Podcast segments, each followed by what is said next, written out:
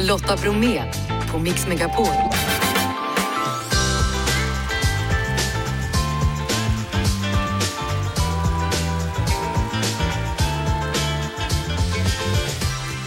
Hallå där och varmt välkommen till oss och en ny vecka. I dagens måndagsmix elsparkcyklar. Det finns regler men hur många känner till dem? Idol går in i kvalveckan nästa, efter nästa helg och idag så gästas vi av en i juryn, nämligen Alexander Kronlund. Ni hör honom efter klockan 17. Lilla Berlin, en seriestripp från Metro som hamnade i DN. Nu fyller den 10 år. Tecknaren Ellen Ekman gästar oss. Vi tipsar om en podd, fortsätter samla in pengar till Barncancerfonden och strax hör ni Rackar-Alex som byter SVTs barnkanal mot föreläsningar om mobbning. Och så småningom också då ska vi ta reda på om någon nu vinner pengarna i kassavalvet. Är ni klara Jeff? Det var tummen upp där ja. Janne, Ja, ända sedan helgen! Ja, härligt. Alexander Hermansson, Rackar-Alex kallas han också, till exempel på Instagram då där han har över 400 000 följare. Eh, förut när vi har pratat med honom så har det handlat om hans roll som barnprogramledare på SVT. Han har synts i Sommarlov till exempel, men nu så har han sagt upp sig. Hallå Alexander! Hej Lotta! Jaha, ja, du säger upp dig en heltidsanställning på TV som många drömmer om. Var det ett svårt beslut? Ja, exakt. Och det var ju min, mitt drömjobb innan jag fick det och nu har jag varit där i nio år. Ja, det var jättesvårt. Jag var, jag var livrädd. men, men det växte i mig hela tiden att det finns en sak som är så otroligt viktigt så jag, jag måste göra det här nu. Mm, vi ska alldeles strax eh, prata om, om just den grejen, men jag bara tänker, din telefon fullkomligt exploderade med reaktioner har jag förstått. Mm, ja, efter att vi gick ut med det häromdagen i, i lördags. Ja, den, den bombarderades. Jag tror att det var på samma nivå som när vi gick ut med att vi skulle ha barn. Folk var väldigt engagerade. Ja, det är många som följer dig. Du har ju över 400 000 följare då. Eh, så här är det.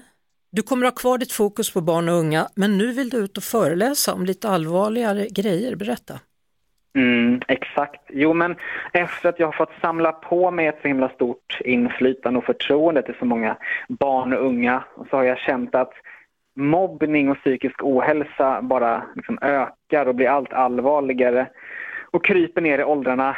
Eh, så jag känner att det vill jag bidra till att kämpa emot nu. Och jag har också en egen erfarenhet och historia från min skolgång som jag tror att jag kommer kunna använda till till det bästa och ja, men gör, gör det bästa av nu helt enkelt. Mm.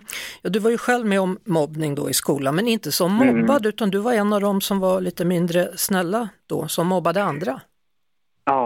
Det stämmer. Ja, men det är så. Det känns som att man pratar om en helt annan människa. Det är ju långt ifrån den Alex jag har varit i, i vuxen ålder. Men så var det. Jag var, jag var så rädd för att själv bli mobbad så jag var snabb på att reta andra i skolan istället.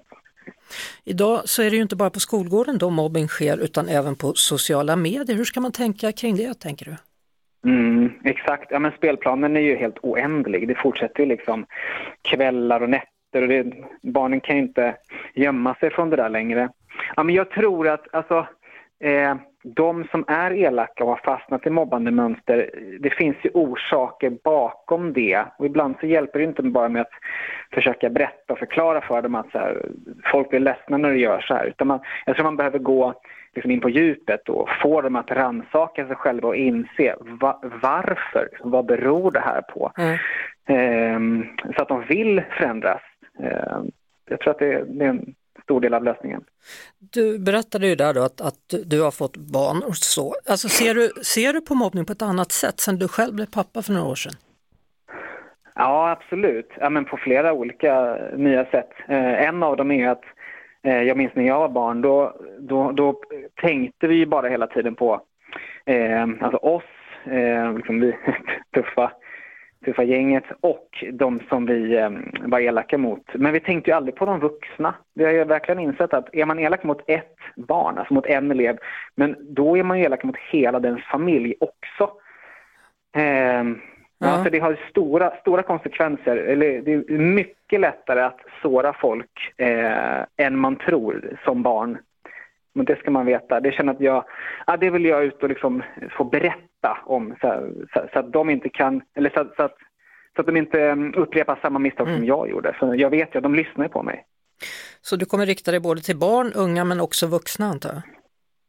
Ja men precis, min målgrupp är ju barn och unga men jag är helt säker på att det finns ett och annat som även vuxna kan ta med sig. Ja. Eh, kommer vi få se det överhuvudtaget i tv-rutan framöver? Ja, det tänker jag ju. Alltså mitt hjärta bor ju eh, i barnprogram fortfarande. Ja, men det är jag helt säker på. Mm.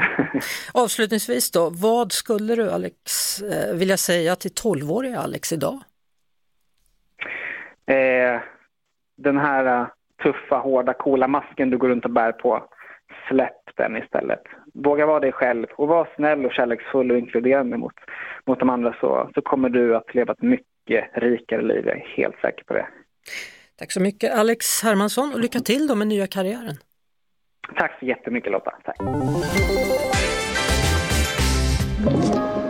Podplay. Mm, dags att tipsa om en Podplay-podd och med mig har jag nu Jonas Nilsson från podden Inaktuellt. Hallå där och välkommen till Mix Megapol. Tack så hemskt mycket Lotta, jätteroligt att vara med. Ja, du, Hasse Brontén och Linda Fyrebo, ni kör ju morgonshow varje vardag på systerkanalen Rockklassiker då. och sen två ja. gånger i veckan så släpper du och Hasse en podd som heter Inaktuellt. Hur skulle du själv beskriva den? Eh, ja, då, det är väl morgonshow fast vi släpper precis alla spärrar och så har vi då en grovkornig satirisk ton om aktuella ting.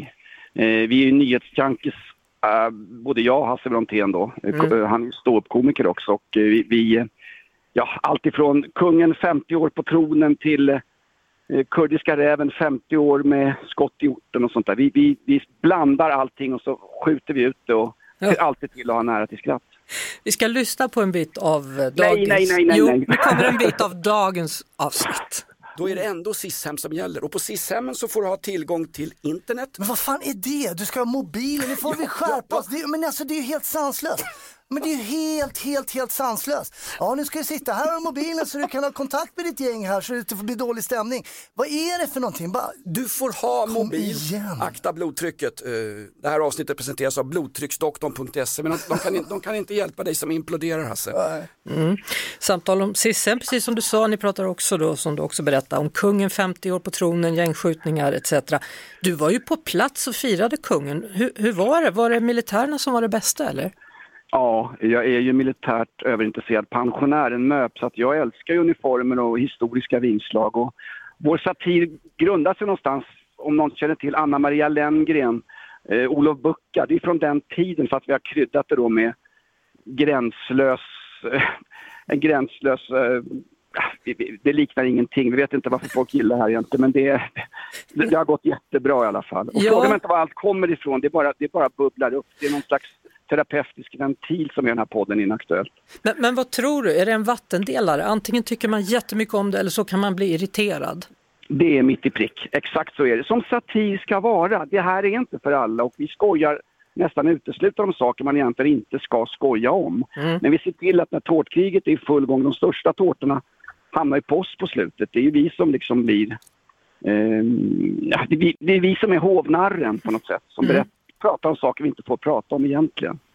Inaktuellt skyr inga samtalsämnen står det då i beskrivningen och på torsdagar då sänder ni live på Podplay och ja. då kan man också chatta med er i studion. Vad, vad brukar fansen vilja prata om?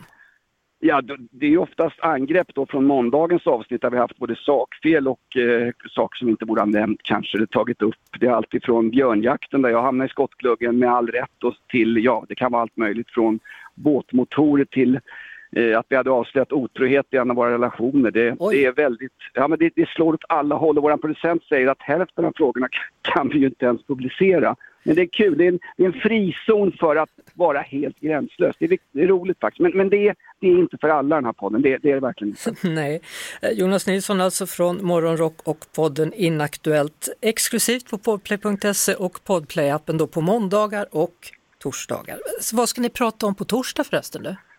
Ingen aning. Då är det publikens röst som gäller. Då gäller det att stå där när äggregnet börjar. Men eh, det blir nog en hel del om eh, eh, Champions League-fotbollen. Vi har en hel del sport. Det blir också om eh, det här mötet man har haft nu för att få stopp på det här vidriga gängvåldet. Och då ska vi vara där naturligtvis med alternativa åsikter om lite allt möjligt. Spännande. Då ser vi fram emot torsdag och tack för att du var med idag.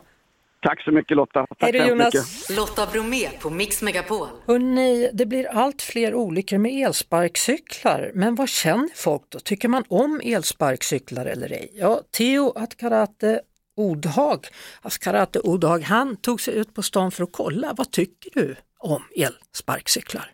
Är du säker på att du vill fråga mig om det? Det är jag säker på. Vet du vad? Eh, jag är ju lite äldre jag är så glad att det blivit lite bättre ordning och reda på det. För det var kaos ett tag. Jag gillar dem inte. Är det någonting särskilt du stör dig på med dem? Nej, det är bara ordning och reda och att de kör för fort. Ja. Bra. De är bra, man kan ta sig fram snabbt. Hur ofta använder ni elsparkcyklar? Inte ofta Inte alltså. ofta. typ på idrotten. Om man ska... Ja, jag såg när ni skulle springa. ja.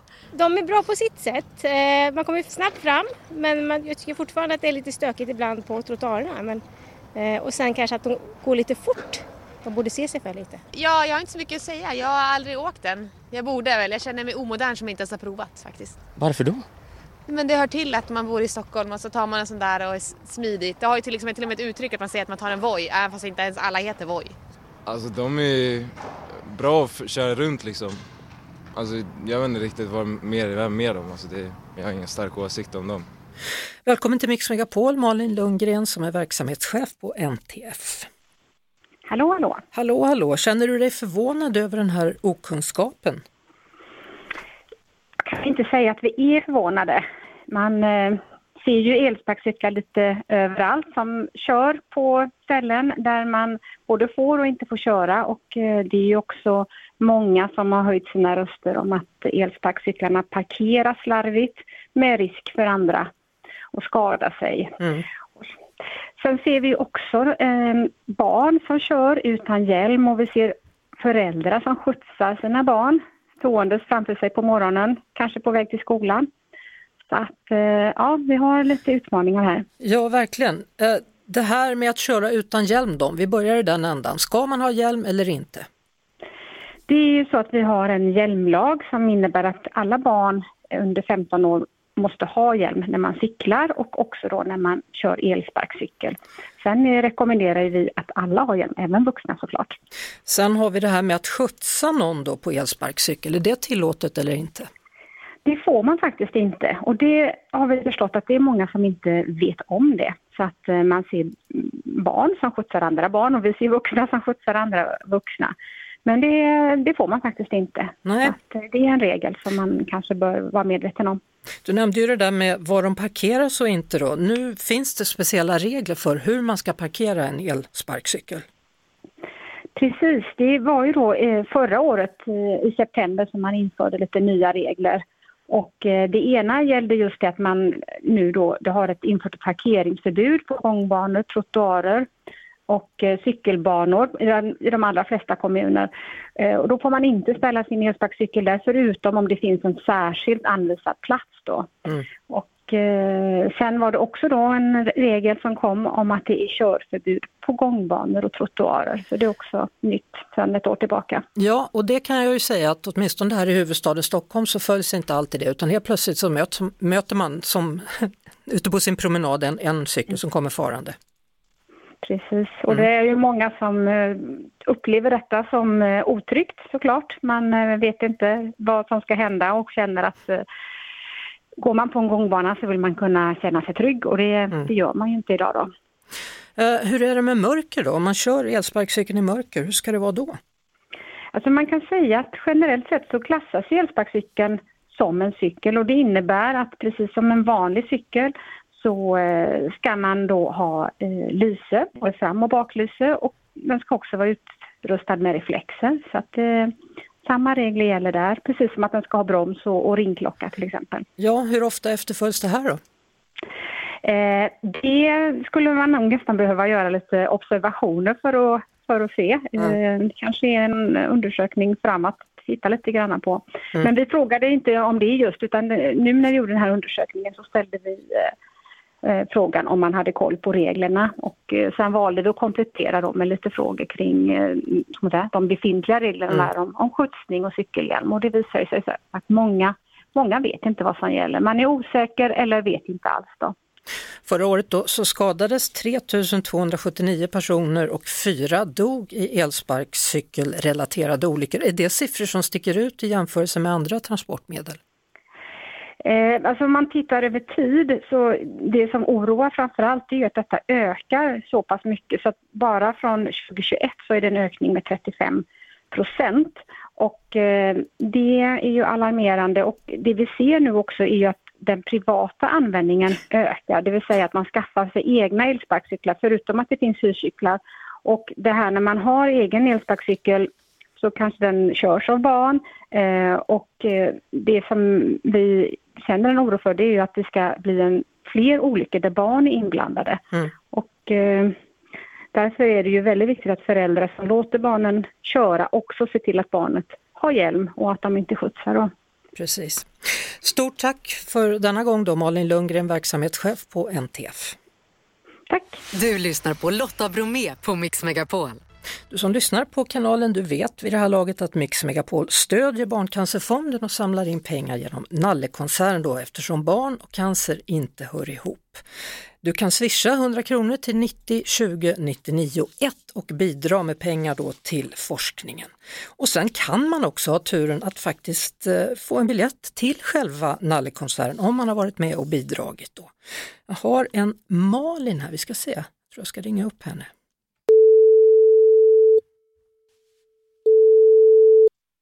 Ja, hej det är Malin. Hej Malin, där är Lotta Bromé, ringer från Mix Megapol. Hej! Hur är läget? Det är bra. Var står du någonstans? Jag var ju i lunchrummet på jobbet. Tack för att du har varit med och bidragit till insamlingen för Barncancerfonden. Ja, absolut. Vad är det som har gjort att det kändes viktigt för dig att vara med? Ja, och det känns ju jätteviktigt. Eh, Det är ju fruktansvärt när barn drabbas. Alltså det är förfärligt.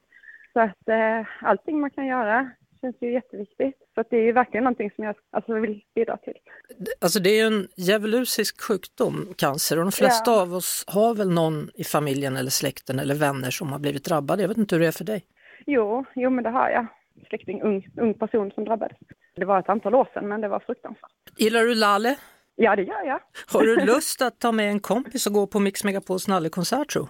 Det har jag. Det har jag absolut. Då kan jag säga till dig att du är varmt välkommen. Åh, tack snälla. Tack. Och stort tack för att du lyssnar och stort tack för att du bidrar till att barn och cancer inte ska höra ihop. Och tack för att ni ordnar den här fina konserten. Och du är välkommen. Hej! Hej, hej. Hitmakaren, tennisgalningen, pappan och Idol-jurymedlemmen Alexander Kronlund är i studion. Välkommen till Mix Megapol. Du, jag säger tack och jag är glad att vara här. Hur skulle du beskriva dig själv?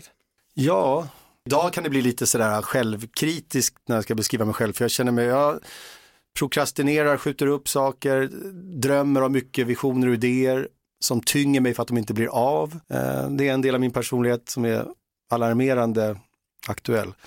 Men också lite dubbelt, social och jag har massor av människor omkring mig men vill bara vara ensam hela tiden. Ibland känns det, när du sitter i Idoljuryn, om det kommer in någon kille som är lite annorlunda, Mm. då går du igång. Ja, men så är det verkligen. V- vad är det som gör? Alltså, känner du igen dig i det där eller är det något du längtar till eller vad? Det kan finnas någon djup förklaring till att jag försökte och ville och såg mig själv som annorlunda och eh, när jag då lekte artist när jag var liten. Eller uppträdde på riktigt sådär som barnartist. Ja, på den tiden var det inga idoltävlingar som jag fick ställa upp i utan det var mera fritidsgårdar och sånt. Men det, då ville jag vara så annorlunda och märklig som möjligt. Sen tror jag det där bankades ur mig. Eh, då blir jag glad när jag ser att folk kör på den linjen och förhoppningsvis inte blir att någon ska banka ur dem det. Inte jag i alla fall. Nej, nu ser jag, nu har du inte nagellack på dig, det brukar Nej. du ha annars. Men det Ja. kanske kommer när det väl är dags för dem. Jag vet inte, jag hade det en period eh, lite tidigare, sen är jag lite, det är väl kanske också då, när, om det blir en grej så måste jag då sluta med det. Och sen, eh, om någon skulle säga vad skönt att sluta med det, då skulle jag börja med det igen. Så jag går lite efter sånt där tror jag. Vad är bråkigt eller inte? Hur, hur kom du in i den där juryn egentligen? Jag var faktiskt tilltänkt eh, redan första säsongen. Allra, Ja. allra första säsongen? Ja, men det var, det var inte bara jag som var tilltänkt, men eh, det var ett gäng som passade perfekt då runt 2004. Framförallt i mitt lilla Cheiron-gäng så fanns det några som var intressanta. Men då, då var ju vi så pass upptagna med det där tyckte vi. Eh, En snobbig sida av mig tyckte också inte ska man hålla på med det där hittepåskoj-tramset när vi har riktiga världshit i USA. Men eh, Där har jag fått äta upp lite grann nu för att jag tycker att det, det här är ett mycket, mycket mysigt trams. Idol. Jag bodde i Los Angeles i så många år och sen ville jag flytta hem 2016, vilket var en bra timing tydligen med att det behövdes en liten ny, fräsch, kul jury. Och då kände jag, det måste ju vara jag som är perfekt för det. Det där med att göra hit åt andra då, jag tänkte vi lyssna på Britney va? Mm. Vad tror du om Lucky? Ja, det kan vi lyssna på. En av dina låtar? Mm. Nu har jag skrivit, tycker jag själv, massa bra låtar efter det här, men det är snubblande nära att det är ett one hit wonder fenomen för mig. Men eh, jag lyckades följa upp det någorlunda genom alla åren. Men den kändes som en sån där, tack så hemskt mycket för en ordentlig jävla hit. Innan dess hade jag haft lite låtar som har varit eh, bubblat här och där och varit på listor och sånt, men det här var en riktig sån här, ja, en bomb. Alltså det är svårt att spela Britney Spears utan att undra hur hon mår. Mm. Vet du? Nej, när man hör det namnet nu för tiden så tänker man nästan först på psykisk ohälsa, knasig Instagram. Men, men alltså, hur var hon att jobba med på den tiden? För hon kanske mådde bättre då? Ja, ja, då var det alltså väldigt likt hur det är att jobba med en glad idolsökande ungefär. Någon 16-årig tjej, pigg och glad och vill sjunga, du vet, allt är bara enkelt och mm. inget konstigt med Britney på den tiden. Där, nu pratar vi 97. Men var du med där när låten spelades in eller var det sånt Ja. där när du gav en låt och så? Nej, i det här fallet var jag med faktiskt Ja. på, på alla plan sådär. Jag kommer ihåg att den här sångläggningen sköttes av Rami och Max Martin tror jag. Nej, där ville jag ju så gärna vara med. Ja, så jag, jag tror jag trängde mig in i studion mer än jag behövdes. Men, men stämmer det att du nästan tackade nej till Britney Spears? Ja, och då måste man komma ihåg att jag tackade nej till en, en tjej som var en amerikansk tjej från Disneyklubben. Fast det dumma var att jag tackade nej av någon irrationell. Jag tyckte att det var ett dåligt namn. Britney Spears lät inget cool. Det låter jättecool idag så jag förstår inte vad jag pratar om. Eh, sen var det nog att jag var mitt inne i, så jag ville studera väldigt mycket och så var det lite mycket på en gång som drog åt andra håll. Men eh, jag var väldigt snabb med att vilja vara med på skiva nummer två kan jag säga. Mm. Men vad, vad hade hänt om du inte hade tackat ja till den? Hade det ändrat någonting på hur, vilken riktning ditt liv tog? Tror Jag du? vet inte. Det är snarare så att undra vad som hade hänt om jag hade varit lite mer fokuserad redan innan det. Har jag tänkt på. Det fanns liksom ett tåg som gick som jag inte satte mig så fokuserat i. Det är många tåg som jag har liksom sagt, ja men lycka till, jag tar nästa eller någonting. Du vet. Vilka tänker du på nu? Tjejronstudion, Max Ja, det- Martin? Eller? Ja men det låter de, många tåg som faktiskt Max Martin har varit på, som jag har liksom tittat på, lite vid sidan av medan jag hittar på något annat. Men så, det där var ett bra tåg, oh, där skulle man ha skärpt sig och varit med. Det finns många sådana tåg.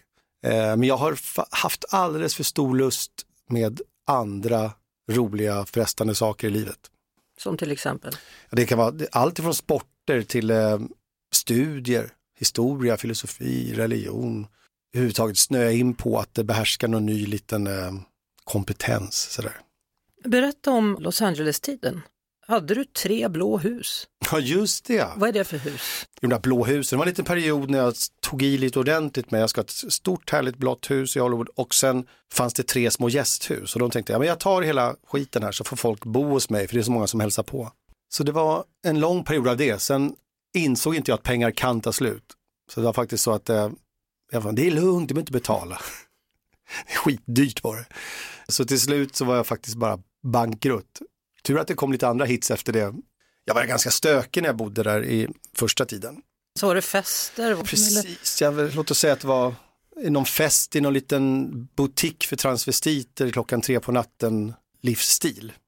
Så pass mycket och intensivt att jag var tvungen att köra Venice Beach och eh, andligt och te och bara äta gräs. Då pratar jag om gräs från ängen, inte cannabis. Så jag blev jättehälsosam för att jag var tvungen. Sen började jag komma in i någon liten skön syntes av normalt beteende och bo i LA och jobba med musik. Och... Vi tar en, en, en låt till, tänker jag. Robin, Ja, Don't Stop the Music. ja, länge sedan. Den var länge sedan. Hade du glömt bort den? No, no, nästan. Och Alexander, du berättade ju om livet i Los Angeles, men numera lever du livet i Sverige. En ganska så stor skillnad på de två sakerna, eller? Ja, det är otroligt annorlunda. Framförallt, jag bor jag väldigt mycket ute i Mariefred i någon slags Madicken-landskap med mina två barn och min fru. Och jobbar inte så mycket heller, utan jag liksom unnar mig att vara jättemycket pappa bara. Är det skönt? Det är skönt, det var verkligen på tiden. Jag lämnade LA ganska sådär mör och lite sådär, pff, nu får det räcka. Vad, är de killar eller tjejer? En kille som är, fyller sex och en tjej som ska fylla två. Vad är det bästa med dem? Det är nog bara att eh, jag har liksom kämpat emot lite sådär kärlek och intimitet hela livet och tyckt det varit lite läskigt så. Men det är skönt att inte kunna göra någonting åt att det bara är sådär fullt ös och rus bara. Mm. Det är ganska skön känsla för en sån som mig. Så, så du känner att du har förändrats? Mm. Jag tycker det är så härligt att vara med dem hela, hela, hela tiden. Men eh, det är en stor omställning att inte ha så mycket tid som jag hade förut. Det är fortfarande kan chockera mig. Så när du väl får ledig tid, vad, vet du vad du ska göra då? Eller? Nej, det knä, jag blir nästan för, eh, för jag blir ställd. Para, känner du igen det? Paralyserad. Är För de som också jobbar för mycket, bara, nu fick jag ledigt. Då blir jag paralyserad, men jag, jag inser att jag alltid behöver sätta mig och spela piano. Till exempel. Så det är bara att göra det, hela tiden. Men funderar du på när barnen blir lite större att ta hela familjen och flytta tillbaka till USA eller är ni här för att stanna nu? Hur, lång, hur, lång, hur lång- långt fram tänker du i ditt huvud? Just nu tänker jag rätt mycket Sverige. Jag har haft idéer om så här, jag tycker Stockholm, Palma är en ganska lagom kombo. Den var jag inne på. Tyvärr är jag inne på Melbourne och Australien. Det är ju skitjobbigt. Att jag har blivit fixerad vid något som är så långt bort. Med hela familjen? Ja, men sen med skola och sånt, jag vet inte fan alltså. Nej. Hemskola är lite, lite väl kanske. Jag, Mm. vet, jag kan tro på hemskola ibland. För att? För jag är så bra lärare själv. Jag tycker jag kan, jag kan ta hand om det där känner jag. Ja, men jag har varit lärare också. Har du? Här till och med här ganska nära vid Rålambshovsskolan, Jaha. där vi är nu. Vilket ämne var det då? SO. Som du hade? Mm. Jaha. Så, du vet den här låten Lucky med Britney Spears, den spelades in parallellt när jag var SO-lärare. Jaha. Ja, under samma liksom. Du var vikarie? Precis, jag var, lite, jag var bildad och duktig och eh, då på den tiden var de ganska fine med det. Det är inte det nu för tiden. Du, Alexander, om vi avslutar med eh, din bästa låt, alternativt världens bästa låt. Du får välja själv. Oj, vad kul. Jag håller ju på just nu med en föreställning jag tänkte sätta upp med en mycket spännande sidekick som jag inte vågar säga namnet på, som är en av våra största personligheter. Jag tror den ska heta Tack för låten. Och där ska jag berätta om människan och musiken och musikteori via en låt. Så jag har verkligen tänkt på vad världens bästa låt är. Så jag skulle kunna ta Dancing Queen. Jag kan ta den då, för det är svårt att slåss med den som världens bästa låt. Och jag har så mycket, alltså jag har timmar av förklaringar och Varför den är världens bästa? Ja, då pratar jag om matematiskt, känslomässigt, allt vad du kan tänka dig. Vet du vad jag gjorde igår? Då? Nej. Jag var och såg Abbas film, Remastered. Jaha, med Lasse att- Hallström? Ja, Vad kul. du kan se den eh, imorgon, går den upp igen på några biografer. Är det sant? Ja. Jag, jag tror jag ska träffa Lasse och Lena sjukt nog i, imorgon. Då kan ni ju gå tillsammans. Det vore ju underbart, hoppas de kan. Men du, vad skit, Dancing Queen, Lasse Hallström, alla de här sköna associationerna. Det ska bli dagens eh, kick. Men då, då kör vi väl världens bästa låt då? Vi kör Dancing Queen. Så gör vi. Tack för att du kom hit Alexander. Tack det. Lotta. Lotta Bromé och den perfekta mixen på Mix Megapol. Den fanns länge i gratistidningen i Metro. Den har publicerats i Hem och Hyra, Rocky Magasin, Nemo och i Norska Dagbladet. Och numera så hittar du den på Dagens Nyheter. På onsdag fyller den hyllade seriestrippen Lilla Berlin 10 år och med mig i studion nu skaparen El- Ellen Ekman. Hej! Hallå! Hej! Hej! När började du intressera dig för att skapa serier? Sen jag var liten egentligen. Ehm, Jag var en sån som alltid läste seriesidorna i dagstidningarna när jag var liten. Och, eh, har alltid tecknat egentligen, men eh, jag började teckna själv när jag gick på en, en skola som heter Serieskolan i Malmö. Så, så vad är det som är så härligt med den uttrycksformen? Det är, det är någonting som är så kul med den här eh, totala begränsningen i, i det här lilla formatet. Fyra rutor och så ska du koka ner någonting till det mest kärnfulla på det lilla, lilla utrymmet. Ehm, Hur lång tid brukar det ta, liksom, om du har en idé och sen ska koka ner det?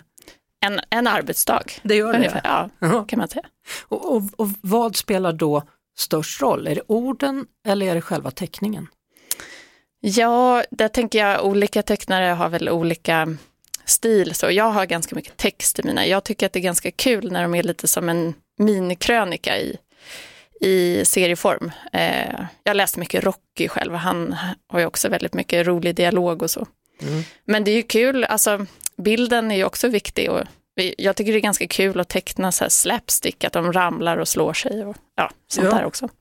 Minns du när du skapade, eller ska man säga träffade Otto, Mira, Stina för första gången, karaktärerna i Lilla Berlin? Eh, ja, alltså den gjorde jag som en eh, skoluppgift på skolan. Och då hade jag inte alls några planer egentligen på att jag skulle teckna just strippserier, utan jag hade en idé om att det skulle vara en lång serieroman, jag skulle göra allvarlig i blyerts kanske. Eh, men sen så fick vi en skoluppgift att vi skulle rita strippserier och eh, då kändes det som att jag hittade ja, rätt uttrycksform. Ja, men vad kul att gå på, på en serieskola. Liksom. Ja. Hur, hur, vad, vad gjorde ni på dagarna? Bara ritade då eller? Ja, vi bara ritade. Eh, vi lärde oss hur man gjorde pratbubblor och eh, ja, hur man ritar roliga gubbar. Ja, och färger ja. antar jag då eller? Ja, men precis. Eh, hur man berättar eh, effektivt och roligt. Mm. Och, och, vad hände med din dröm om, om den här boken då med blyertsteckningar? Nej, det kommer inte bli någon. Nej, det, det blir ingen sån du, bok. Har du bestämt det? Eh, jag har kommit på att jag är ganska otålig som person, eh, så därför passar det mig ganska bra att eh, göra en serie om dagen och bli klar med den istället för att jobba med en bok i några år. Mm. Hur har de här åren varit för dig och, och hur har serien förändrats tycker du? Ja, alltså när jag började teckna serien så var jag 27 år. Eh, innehållet i de tidiga serierna handlade ju väldigt mycket om eh, krogliv. Eh, den handlade mycket om hipsterkultur, så som den såg ut 2013. Eh, nu tio år senare så är ju jag eh, småbarnsmamma och 37 år så att det har hänt en del. Det påverkar ju innehållet i serierna. Eh, även karaktärerna har blivit äldre och tröttare kanske. Tröttare? det är lite orättvist för dig för du, du har haft en tuff dag hemma med sjuka barn. Japp, ja. exakt. Och ändå är du liksom kommer du hit? Ja, men det var ju underbart att få komma hemifrån. ja, så kan man också tänka. Alltså, vad, vad, händer, vad händer framöver då? Kommer serien kunna fira 20 år tror du? Eller? Jag hoppas det, men ja, man vet aldrig. Det, det beror på, jag hoppas att tidningarna fortsatt kommer vilja publicera strippserier överhuvudtaget. Ja, vi, vi pratade om det under låten här. Dels att man ansåg att serier var farligt ja, förr i precis. tiden. Ja. Men, men också det här att de har försvunnit från väldigt många tidningar. Ja, det var ju ett, liksom ett eh, helt säkert inslag i tidningarna förut. Eh, men det har ju hänt, på tal om vad som har hänt på tio år så har ju hela medielandskapet förändrats mm. också. Eh, och sociala medier har ju förändrat allt. Eh, så att det blir ju svårare och svårare som serietecknare att eh, sälja in sina serier när, när det finns så mycket underhållning på sociala medier som man bara kan få gratis och memes och mm. eh, sådana saker. Ja. Men det kanske, det kanske går att hitta något sätt där du kan publicera på nätet och, och få pengar av det? På ja, något sätt, nej, men jag. Så har ju många serietecknare har ju sådana crowdfunding eh, lösningar på sina eh, ja. serier och så. Men jag tror också att det blir ju mer och mer värt för tidningar att ha en originalserie istället för att köra en gammal Fantomen-repris som det var mycket förut. Mm. Så jag hoppas, jag hoppas att jag har fortsatt jobb om tio år, men annars får jag väl skola om mig. Men, men vad tror du om, om de här karaktärerna i Lilla Berlin, kommer de fortsätta liksom i samma takt med dig eller kommer du bryta, byta grupp? Nej, de kommer nog fortsätta eh, som mig. Det vore eh, lite mossigt tror jag om jag började teckna serier om 20-åringar. Jag tror att jag måste nog ta med mig dem in i medelåldern. Mm. Eh, apropå andra medier, du har precis gjort klart en kortfilm. Ja, precis. Tecknad film som har premiär, när var det, i oktober? Ja, nu kommer jag inte ihåg exakt datum, men ja, den kommer på SVT Play här i oktober och eh, har visats på lite filmfestivaler i Mexiko och eh, USA. Mm. Eh, Doris och Bettan, Marbella Mayhem heter den och den handlar om två eh, solbrända pensionärstanter som har eh, superkrafter. Det är en actionkomedi. Och de åker till Marbella och utövar krafterna? Nej men precis, de, de har sin favoritstrand i Marbella och där så ska de bli eh, bortkörda av en hotellägare men det kommer han ångra. Det kommer han ångra. Mm. Stort tack för att du kom hit Ellen Ekman och så håller vi utkik då i oktober efter din kommande tecknade film. Ja. ja, tack snälla för att jag fick komma. Hörni, vi säger tack och hej för idag. Vi som gör det är Janne, Jeanette och Lotta samt Theo, dessutom Jeff Neumann då, vår producent. Vi är tillbaka imorgon igen, lyssna då efter klockan 16. Nu fortsätter ni lyssna på Erik Myrlund för nu gör han comeback efter sin förkylning. Ett poddtips från Podplay. I fallen jag aldrig glömmer djupdyker Hasse Aro i arbetet bakom några av Sveriges mest uppseendeväckande brottsutredningar. Går vi in med hemlig telefonavlyssning och, och då upplever vi att vi får en total förändring av hans beteende. Vad är det som händer nu? Vem är det som läcker? Och så säger han att jag är kriminell, jag har varit kriminell i hela mitt liv men att mörda ett barn, där går min gräns. Nya säsongen av Fallen jag aldrig glömmer på Podplay.